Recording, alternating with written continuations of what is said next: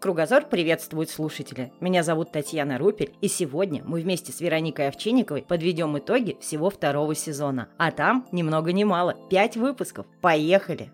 На протяжении трех месяцев мы успели вам рассказать о позитивном мышлении, о религии Бон, о карме, йоге и медитации. Ну и, конечно, о силе мысли. И если я просто увлекающийся человек, который расширяет свой кругозор, то Вероника настоящий профессионал. Она годами общается с психологами, учителями, занимается йогой и с радостью делится с нами своими знаниями. Привет, Вероника!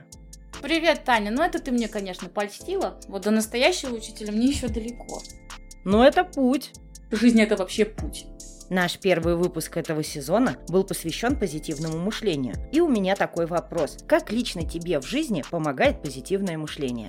Без него меня бы не было уже, ты знаешь, потому что а, здоровье дает последнее время сбои. И, в принципе, если бы я не обратилась когда-то к позитивному мышлению, один умный человек мне не сказал, что, ты знаешь, с него все начинается. Сначала подумай хорошо, потом физически будет хорошо. Э, ничего бы не было. И мое тело уже давно бы под воздействием, наверное, моих мыслей, потому что когда тебе больно, ты мыслишь только отрицать. Невозможно мыслить позитивно, когда больно. Это, это ерунда, кто бы что ни говорил. Вот. Поэтому все начинается с позитивного мышления. А потом уже в здоровом теле здоровый дух. Ну, я бы сказала, в здоровой голове здоровое тело. Вот так вот если перефразировать эту фразу известную. Таня, у меня тогда встречный вопрос, потому что мы с тобой э, вместе работали, да, над выпуском. Скажи, пожалуйста, почему ты начала этот сезон с религии Бон? Такой, казалось бы, ну, темный, что ли? Она даже страшная в чем-то. Она страшная только в свой древний период, а после реформ стала просветляться и доросла до учения о позитивном мышлении. На самом деле эта тема пришла случайно. Я подписана на рассылку от образовательного журнала, и однажды мне пришел пост, к которому были прикреплены аудиозаписи. Пост этот был о тибетском позитивном мышлении Бон. Я начала слушать. Первая часть вся биографичная, там про то, как бонский учитель приехал в США, нашел себе ученика, обучил его, ученик вырос, переехал в Европу и начал практиковать. И мне стало очень интересно – что это за учение Бон? Откуда она взялось? Я начала искать и ахнула. Потому что это учение прошло путь от шаманских кровавых жертвоприношений до чего-то светлого, чистого, позитивного. Это невероятно. Сколько лет этому пути? Ну, по одним источникам несколько тысяч лет. Ничего так шагнули. Во втором нашем выпуске я рассказывала про три периода религии Бон, а ты рассказывала про йогу. Так вот, что значит йога лично для тебя? Для меня это в первую очередь мировоззрение, которое меняется, когда ты йогой начинаешь заниматься. Дело в том, что мы в своей жизни очень сильно приземлены, и мы зачастую этого не осознаем. Нас э, съедает быт. И если ты подойдешь э, к среднестатистическому человеку на улице спросишь, вот о чем вы сейчас думаете? Он скажет, да ну тебя, зарплату бы подняли, а ты тут мне со своими мыслями. А вы попробуйте мыслить по-другому. Ну, в лучшем случае тебя пошлют просто. А йога, она как раз учит соединять каналы, потому что наши каналы, наши чакры, да, они идут от Земли э, к космосу. Так вот, космической чакрой, которая у нас в голове находится, откуда мы все пришли, да, где у детей родничок э, растет, а когда они рождаются, да, где он появляется, вот э, они тоже нужно думать, потому что это интуиция, это наши какие-то способности, а мы их в повседневной жизни очень-очень мало развиваем. Вот йога, я не могу сказать, что она их прям в прямом смысле слова развивает, но она учит на них обращать внимание и соединять вот эти каналы ноги с головой. Вроде так можно сказать, чтобы не голова своей жизнью не жила, да, а ноги не шли куда им хочется. Ну и хорошая, в принципе, э, система безопасности, чтобы ты что-нибудь не натворил. То есть человек, который йогой занимается, он уже в какие-то социальные... Ну, есть надежда, вернее, что он в какие-то такие социальные сферы жизни он уже, конечно, не пойдет. У нас вот я одна, например, мясоед в группе, у нас в основном все вегетарианцы. То есть живое не должно есть живое. Это один из законов, кстати йоги. Поэтому йога, она полезна в первую очередь для нашего сознания. То есть, ну что такое йога для среднестатистического человека? Вот подойди к нему, спроси. Он говорит, ну я асану сейчас сделаю, и дальше что? У меня что-то пройдет от этого, что-то изменится. А позанимайся этим месяц, два, три. Ты почувствуешь, что у тебя не только в теле что-то уходит, у тебя голова начинает по-другому соображать. Вот это и есть основная задача, что ли, йоги, чтобы человек оздоровился как внешне, так и внутренне. Оздоровление начинается изнутри. Из нас, вот, ну, 90% из нас, вот я даже маму на маму свою смотрю, мы об этом не задумываемся. К сожалению. Почему мы об этом не задумываемся? А я не знаю. Знаешь? Нет, нет, не знаю. Никто не знает. И тебе никто не скажет. Подойди на улицу, тебе никто не скажет. Скажет, да ну тебя, ты это, Не от мира сего. Да, и пойдет дальше своими ногами. Но ноги-то у всех есть. Оторви человека от быта, скажи, давай вот поживи на улице, там, пойди, пож- поживи без работы. На тебя же все как на идиотку посмотрят. И на меня тоже. А светлые мысли. И вот об этом почему-то из нас никто не... Ну, то есть, как прожить, как заработать деньги, как с людьми контактировать. Вот об этом мы думаем. А о том, как быть в гармонии с собой, вот об этом почему-то не задумывается никто. Я когда на йогу пришла, я первое, о чем задумалась, почему мы вот э, себя-то изнутри не осветляем. Вот это самое главное, что мне дает йога. То есть то, о чем раньше не задумывался, сейчас задумываешься. Но когда начинаешь задумываться об этом, да, начинаешь это менять, соответственно, себя меняешь чуть-чуть так, по- понемножечку, да, потому что процесс же такой достаточно болезненный. Ну, как это я? Я же привыкла так жить 30 лет вот в этой системе ценностей. Что я сейчас все сломаю, да, и пойду там всем живым существам помогать? Конечно, это сложно принять, сложно от негатива избавиться. А, еще одну забыла очень важную деталь люди начинают меняться, меняется твое окружение. Как только начинаешь мыслить немножечко по-другому, в другом ключе, да, половина контактов, которые у тебя были, они просто отсеиваются. То есть человек просто перестает звонить. На его место тут же раз другой встает. И ты думаешь, а что за фильтрация, почему так происходит? Я же этого вообще не планировала, как бы, что, почему- вот этот человек, куда он делся, куда он ушел. Потом подходишь к учителю йоги, он тебе объясняет. Он говорит, а все, он тебе больше не соответствует. Ты же дальше пошла по этой лесенке. А он-то нет. Поэтому, ну, если захочет, он догонит. Ты там сильно так нет, не переживай. Если нет, значит нет, он тебе больше не нужен. То есть это тоже влияет. Ты физически никак не влияешь на свое окружение. То есть ты там не говоришь, не звони мне больше. Там, а люди вот как-то естественным отбором, вот путем естественного отбора, они как-то вот меняются в твоей жизни, сменяют друг друга. К лучшему. К лучшему. Ты знаешь, все перемены, которые происходят, происходят к лучшему. Да. Могу сказать честно. Прям на сто процентов я прям сама в этом уверена, что да, к лучшему. Это теперь мой вопрос, да? Я, я уже просто это запуталась. Скажи, пожалуйста, Тань, а вот религия Бон, она возникла на Тибете. И я, в принципе, почитала про нее. Она такая достаточно противоречивая, что ли. То есть там очень много такого, чего, чего прям кровь в жилах стынет. В одном из подкастов ты говорила, что на нее можно добраться до этого священного места с труднопроизносимым названием. Можно добраться на машине при экскурсии по Тибету. Ты хотела бы побывать там? Нет, на самом деле нет. Для многих путь Бон – это смысл жизни. Люди, которые верят истово или идут по этому пути, вот для них это важно. А я все-таки скептик. Мои исследования – это просто для общего развития. И посещать места силы или священные какие-то места, ну, мне не стоит. Зачем пачкать своим неверием что-то священное?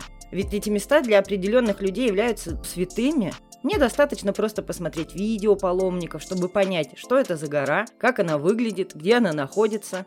Ты думаешь, им до тебя дело есть? Вот на самом деле на йоге вот сколько ни была, настолько все уравновешенные люди. Ну, придет человек, который, например, да, не заинтересуется этим, он так посмотрит на все это, скажет, ой, секта какая-то. Когда особенно мантру аум поешь, знаешь, вот все вместе поют, да, она же тоже чакры прочищает. И голосовые, кстати, в том числе, да. Он так посмотрит на это все и скажет, ой, ё-моё, бежать от вас. И, но его никто на него никто даже не посмотрит, скажет, что человеку не пришел. А почему он не пришел, там, Ваня, допустим? А ему не надо. Ну и ладно, до свидания. То есть особо-то они так ни за что. Это я к тому, что если ты придешь в какой-нибудь храм, вполне возможно, что на твой скептицизм никто даже внимания не обратит. Потому что люди, которые этим занимаются, истово, которые в это верят, они немножечко не в этой реальности живут. Они очень мало... Им вообще до реакции людей как бы дела нет. Это уже у просветленных людей. А где-то только встают на этот путь, мне кажется, все равно немного оглядываются на свое окружение, на своих близких. Да, да и на прошлое, наверное, тоже оглядываются. Думаю, что сейчас все на меня будут, ну, в большей степени на меня будут равняться, потому что никто у нас так вот серьезно йогой не занимался в семье, ну, какими-то вообще такими практиками. В основном, а, ну, как люди живут? Опять же, э, вот то, о чем мы говорили, да, земной чакрой живут, э, ногами своими на земле стоят. И занимаются в основном, что приземлять люди? Ну, спорт, потому что а, для физического укрепления спорта вполне достаточно. Ну, ноги у тебя слабые, пойди утром про- пробегись, есть надежда, что они не будут болеть. Ну, преврати это в систему, да, и ничего не будет болеть. В общем-то, как у нас. А вот когда разговор о духе заходит, о том, чтобы мысли свои прочистить, дух свой немножечко укрепить, то есть мы немножечко отходим от физического тела, да, и приходим к чему-то такому более настоящему, более тому, что было всегда, скажем так. Люди немножко так отходят в сторону и говорят, ой, нет, это, наверное, не мое. Ну, то есть, если я со своим братом о йоге заговорю, например, я сомневаюсь, что он меня поддержит. Хотя, э, ну, он одобрит то, что я этим занимаюсь, он это одобрит. Но вот поддержать это со своей стороны, я думаю, что вряд ли. Потому что многих вот это как раз оторванность от э, реально... Ну, она не то чтобы оторвана, она соединила просто, да, земное и небесное. И вот это вот стремление немножечко к небесному, туда чуть-чуть повыше заглянуть, что же у нас над головой, не под ногами, а над головой, оно многих людей пугает. Потому что я вот маме своей предложила, она не, не пошла. Я говорю, пойдем сходишь хотя бы посмотришь, как мы там а, друг с другом занимаемся в группе. Вот что мы делаем, как мы взаимодействуем, два человека. А, разбиваемся на пары и, значит, друг с другом. Вот то, что основа хатха-йоги составляет, да, когда нужно силовое воздействие, чтобы на тебя воздействовал другой человек не только ты на свое тело, но еще и с усилием, чтобы на тебя кто-то... У меня у мамы такой испуг был, она говорит, ой, не-не-не, я пока не готова. Я говорю, давай я тебе тайский массаж поделаю. Вот сегодня мы там а, буддийский массаж а, друг дружки практиковали. Она говорит, нет, нет, я не буду. Хотя вот ее тело прям просит, я прям вижу. Ее немножко пугает это. Пугает, пугает э, ощущение, что кто-то войдет в мое интимное пространство. То есть у нас у каждого есть свое интимное пространство, оно на уровне, ну, вот примерно как мы с тобой сидим. Полметра, метр. Да, вот если я сделаю шаг вот сюда, да, то это уже интимное пространство. Ну, а когда делаешь человеку массаж, ты сама понимаешь, да, что там, конечно, там и в интимные зоны мы входим. Пусть даже без прикосновения. Не обязательно, что прикасаться к телу, именно в физическом плане. Даже то, что ты просто вот э, рукой там что-то сделал, это уже считается взаимодействием, воздействием на тело человека. Ты ногой, э, коленкой вот раздвигаешь а, человеку а, ноги, да, допустим, чтобы тебе было удобно к нему подойти. Вот ты к нему подсела и начала что-то делать. Все, это уже уже считается вторжением в интимное пространство человека. В личное пространство, в его пространство его тела. А если учесть, что у нас еще аура, и в ауре еще семь а, слоев вот, то ты вообще вот только зашла, ты уже в мое интимное пространство вошла, и я в твою точно так же. А и людей это пугает, что кто-то меня увидит с той стороны, с которой я, может быть, не хочу. А так как мне уже давно плевать вообще, как на меня люди смотрят и как они на меня реагируют, я к этому очень долго шла, и такой, знаешь, здоровый пофигизм это называется, то я прям с радостью, я даже наоборот, «А, к телу кто-то припадет, ой, мою там ауру кто-то увидит, да давайте, идите сюда все. Я их бессознательно сама их всех, наверное, зазываю. И, кстати, вот мы тоже на йоге об этом говорили, мужчины стали смотреть то есть открыто, откровенно подходят, просят телефончик, что-то говорят какие-то. Но правда, я подошла к нашей одногруппнице, спросила, Наташа, почему они все старше меня? То есть это прям, ну, это прям сильно старше. Это прям возраст моего папы. кому ты подходишь. Я же не подхожу к 15-летнему сыну. Давай я попробую к твоему сыну подкатить. Вот, учитывая, что мы ровесницы, да, с тобой. Какая будет реакция у него, у тебя? То есть люди как-то вот немножечко этот возрастной сенс, они немножко не соблюдают. Ну, как мне сказали, ты, говорит, сама их притягиваешь. Но притянуть-то можно кого угодно. В принципе, на кого настроен, того и притягиваешь. Перенастрой немножечко настрой. Скажи, мне нужна маленькая другая категория меня интересует. Все, к тебе потянутся те же самые. Но самое интересное, что это, да, вот это, это работает даже вот на таком уровне. То есть раньше вообще никто не обращал внимания. И, собственно, наверное, мне не хотят, чтобы кто-то обращал внимание. Сейчас обращают. Но это тоже вот что-то такое с энергетикой связано.